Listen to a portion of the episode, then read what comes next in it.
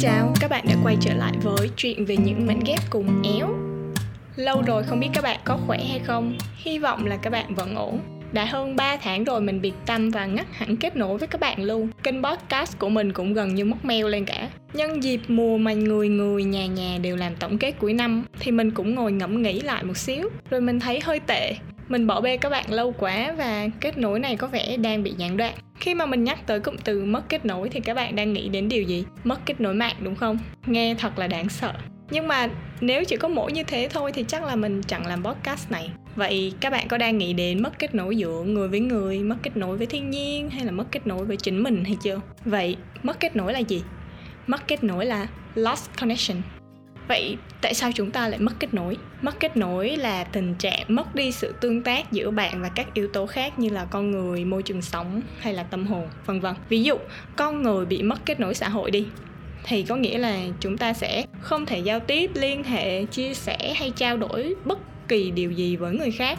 Điều này dẫn đến những khó khăn, những khủng hoảng về tinh thần, về thể chất và nhiều ảnh hưởng khác nữa. Nhưng tại sao xã hội càng phát triển như hiện tại thì chúng ta lại càng dễ mất kết nối? Có thể là chúng ta đã bận rộn với cuộc sống thứ hai quá mà quên mất đi những giá trị sống ở cuộc sống thứ nhất mặc dù con người có thể dễ dàng kết nối với nhau chỉ bằng một cái chạm này một cái like một cái share một cái comment hay một cuộc gọi Tuy nhiên những cái liên kết này thường không ổn định và kém hiệu quả so với những cái liên kết đời thực với những cái khoảng thời gian chất lượng. Vậy thì tại sao những mối liên kết đời thực lại mang đến nhiều giá trị chất lượng hơn so với những mối quan hệ ảo? Ví dụ nhé, làm sao mà chúng ta có thể tương tác với một người mà một năm họ không đăng không share không có nổi một sự xuất hiện nào hiện diện nào trên mạng xã hội cả? Làm sao chúng ta có thể gọi điện và trò chuyện với một người nào đó mà hai người không có những liên kết đời thật? Và khi mà kết nối ảo ở trên mạng xã hội như vậy á, thì thường chúng ta có thể dễ bị ăn quả bơ. Họ sẽ không đáp lại tương tác của bạn tuy nhiên thì cũng không thể phủ nhận sức mạnh của mạng xã hội và những cái lợi ích đính kèm được. Nhưng mà để có những cái mối quan hệ chất lượng á, mình luôn tin về những cái kết nối thật, kết nối ảo, chỉ bổ trợ cho kết nối thật, chứ chúng ta không nên thay thế chúng. Ở thời điểm hiện tại, hầu như mỗi người đều có cho mình một tài khoản mạng xã hội riêng và đôi khi chúng ta sẽ có một cuộc sống ảo ở trên mạng và chúng ta pha kè nhiều thứ. Chúng ta phát cảm xúc, phát hình ảnh xinh đẹp, phát thành công và nhiều thứ khác nữa. Lên mạng xã hội bạn sẽ gặp nhiều người, nhiều bài viết, kiểu, khoe mẽ nè. Hay là thể hiện cái này, cái kia, kiểu, những điều tốt đẹp nhất của bản thân sẽ được show off ở trên đó và chẳng mấy ai dám sống thật ở trên đó cả. Những giá trị à, về sự chia sẻ ít dần đi và sự chân thật có thể cũng sẽ giảm. Con người dần quen với việc thể hiện cảm xúc, suy nghĩ của họ qua tin nhắn, qua story và quên mất cách để gặp mặt, tương tác và chia sẻ với nhau ở đời thực. Một lý do khác của cuộc sống hiện đại khiến chúng ta bị mất kết nối là vì chúng ta bị giảm khả năng tập trung và giảm khoảng chú ý chúng ta mất nhiều tiếng đồng hồ để xem tiktok nè, facebook watch nè. Đó là lý do tại sao chúng ta thiếu hụt thời gian để tương tác giữa người với người hay là với chính mình. Có quá nhiều tác nhân gây ảnh hưởng, chi phối khả năng tập trung của chúng ta. Chúng ta bị ảnh hưởng, bị sao lãng bởi nhiều thông tin đổ về cùng một lúc. Quá trình xử lý của não não bộ bị quá tải và dẫn đến khả năng tập trung kết nối, hay còn gọi là giảm khoảng chú ý và chúng ta khó kiểm soát bản thân mình mà nhanh tay vỡ lấy cái điện thoại ngay khi mà nó có một cái tiếng thông báo từ một cái ứng dụng mạng xã hội. Hay là đầu óc sẽ luôn suy nghĩ đến những cái điều gì đó hay ho đang diễn ra trên xã hội hay là ở những mối quan hệ xung quanh. Đôi khi chúng ta ngồi cùng nhau nhưng không thể đủ kiên nhẫn để nói chuyện với nhau hoặc là gặp nhau nhưng mà chẳng nói gì. Và tại mỗi thời điểm thì chúng ta chỉ có thể tập trung được vào một vài hoạt động chính thôi nhưng mà khi bạn có nhiều mối quan tâm khác nhau thì khoảng chú ý của chúng ta chắc chắn nó sẽ giảm lại. Khả năng tập trung của mỗi người nó cũng khác nữa. Ở mỗi độ tuổi thì cái khả năng tập trung nó cũng khác. Nên là ví dụ khi mà chúng ta tập trung vào công việc á, thì các mối quan hệ xung quanh như là gia đình bạn bè sẽ được kém chú ý hơn. Và đôi khi cái việc tập trung vào một vấn đề nhiều quá nó sẽ dẫn đến việc mất kết nối với những cái mối liên hệ xung quanh khi mà chúng ta không có sự cố gắng trong việc duy trì kết nối thì chắc chắn là những cái mối quan hệ đó, những cái liên kết đó sẽ rất dễ bị đứt gãy. Đó là lý do của sự chấm dứt của nhiều mối quan hệ hay là tạm ngưng của nhiều mối quan hệ có thể là bạn cũng đã từng có một vài người bạn thân ở một vài thời điểm nhất định và ở hiện tại bạn và họ không còn mối quan tâm chung tương tác. Tại vì chúng ta đã khác nhau về môi trường sống, quan điểm, trải nghiệm, đã không còn có nhiều điểm chung và không có lý do để duy trì thường xuyên. Chúng ta tạm ngừng chia sẻ và kết nối và rồi đến một ngày cái khoảng trống nó đủ lớn để những cái cuộc trò chuyện này, những cái chia sẻ đó không còn có thoải mái nữa và nó cũng không cần thiết như xưa. Và chúng ta tạm thời mất kết nối cho đến một ngày mà các bạn đặt lại tâm sức để tái kết nối nó, hoặc là các bạn sẽ mất kết nối hoàn toàn. Sau này thì các bạn trẻ hay có một cái câu điển hình cho tình trạng này chính là những người mà không cùng tần số năng lượng với bạn thì sẽ rời đi. Nhưng mà đôi khi á, đó không phải là sự rời đi các bạn. Nó chỉ đơn giản là kết nối của bạn đang bị gián đoạn, vui lòng kết nối lại. Và để duy trì trạng thái kết nối liên tục thì có một vài người sẽ lựa chọn theo kiểu nói chuyện hàng ngày để cập nhật cuộc sống, câu chuyện, để duy trì những cái mối quan tâm chung và thói quen chia sẻ. Thì đây cũng là một cách hay.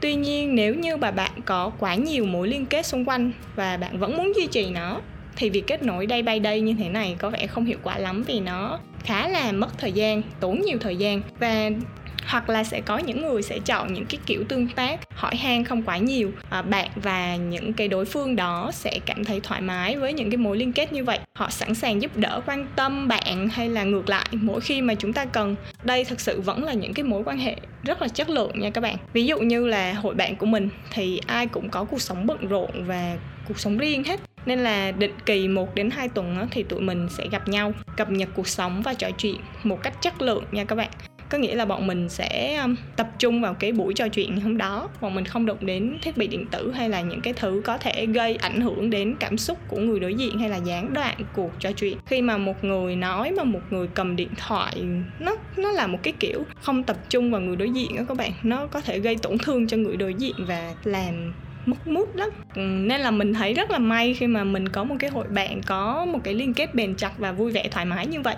Nên là nếu như là các bạn không thích cái kiểu kết nối liên tục thì hãy thử dạng kết nối ngắt quãng xem sao. Lâu lâu bạn và đối phương sẽ gặp nhau tương tác thật và tương tác một cách chất lượng. Nghe có vẻ không tồi, đúng không? Và nếu vui thì có thể cầm điện thoại lên và chụp một tấm hình cũng facebook chẳng hạn. Sang năm biết đâu đó lại là cái cớ để chúng ta lại gặp nhau.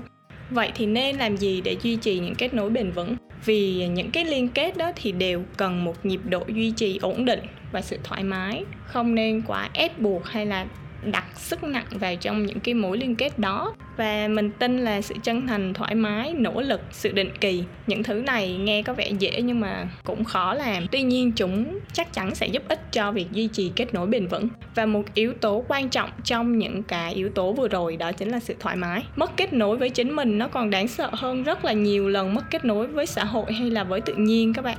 Một người mất kết nối với chính mình như là một người đi lạc á vô định, bất an và đôi khi là sự đau đớn nữa. Nghe có vẻ khá là tiêu cực, đúng không? Nhưng mà chúng ta nên đối diện với nó. Tại vì rất là nhiều người vì không thể kết nối, không thể hiểu bản thân mình cần gì, muốn gì, nên không thể nào tìm ra được một giải pháp, một lối thoát mà lạc vào một cái vòng mê cung lẫn quẩn. Và đôi khi rất là nhiều người bị chứng trầm cảm. Căn bệnh này ngày càng nhiều ở các bạn trẻ trong cuộc sống hiện đại ngày nay. Vậy thì vì sao chúng ta cần phải hiểu, phải kết nối chính mình trước tiên khi muốn kết nối với một điều gì đó. Mọi quyết định của chúng ta sẽ trở nên chắc chắn hơn nè, không mập mờ nè, không cảm tính. Mình biết cái gì tốt, điều gì không tốt và những cái quyết định nhỏ nhất nó cũng sẽ, đôi khi nó ảnh hưởng đến cuộc đời của chúng ta. Nhưng mà khi chúng ta hiểu về cái mình muốn thì chúng ta sẽ chắc chắn về những cái quyết định của mình. Và khi mà chúng ta hiểu rõ bản thân của mình thì có thể cuộc sống sẽ hạnh phúc hơn. Bạn biết mình thích cái gì, ghét cái gì? Mọi hành động của mình nó đều có một cái mục đích rõ ràng và mình không phải rơi vào cái tình trạng là mình không không biết làm gì với cuộc đời của mình nữa. Mình có thể kiểm soát bản thân của mình tốt hơn nữa. Chúng ta sẽ biết cách tạo động lực cho bản thân này để hướng tới những cái điều mà chúng ta muốn. Và và chúng ta khó sa ngã vào những cái thói hư tật xấu hay là những cái điều mà chúng ta biết nó không tốt nữa. Chúng ta cũng có thể dễ tạo thành những cái thói quen tốt và có thể giúp cho chúng ta trở nên hoàn thiện hơn. Cho nên là cái việc mất kết nối với chính mình nó nó có thể gây ra nhiều ảnh hưởng nặng nề hơn chúng ta vẫn bình thường nghĩ, đúng không? Nên là nếu như mà bạn đang cảm thấy vô định hay là nghi hoặc bản thân hoặc là chán ghét bản thân thì hãy thử sống chậm lại một xíu. Học cách hiểu bản thân, học cách kết nối với chính mình trước. Và đừng ngần ngại tìm đến bác sĩ tâm lý. Ở việt nam á, bác sĩ tâm lý là một cái điều gì nó khá là xa lạ và có vẻ nghe bị thần kinh, đúng không? Nhưng mà không đâu các bạn, mỗi người đều có những cái vấn đề riêng khó nói và nếu như mà bạn không thể tự tìm được cách giải quyết phù hợp á, thì hãy nhờ đến sự giúp đỡ của người có chuyên môn và giỏi ở lĩnh vực của họ. Cũng như là cách mà mọi người tìm đến bạn vì biết là bạn giỏi điều đó thôi, đúng không? Vậy thì các bạn nên làm gì ngay bây giờ để tái kết nối? Hãy hành động thôi các bạn. Hãy làm ngay cái điều mà các bạn đang nghĩ. Ví dụ như là các bạn muốn kết nối với ai đó vì quá lâu rồi bạn và người đó không nói chuyện với nhau thì hãy nhắn tin cho họ hãy gọi điện cho họ nói rằng à lâu rồi tao không nói chuyện với mày hôm nay tao muốn nhắn tin cho mày hỏi dạo này mày như thế nào tao dạo này như thế này. Đó kiểu thế. Đừng ngần ngại và hãy uh, chuyển hóa suy nghĩ thành hành động. Và podcast này cũng đã kết lại một năm 2022 rất là ý nghĩa của mình với các bạn. Và rất là cảm ơn hơn 15.000 thính giả đã nghe mình và mang kênh podcast của mình đến hơn 40 quốc gia trong năm qua fucking awesome các bạn. Và hy vọng là trong năm tới chúng ta vẫn sẽ duy trì sự kết nối dễ thương này. Và happy new year!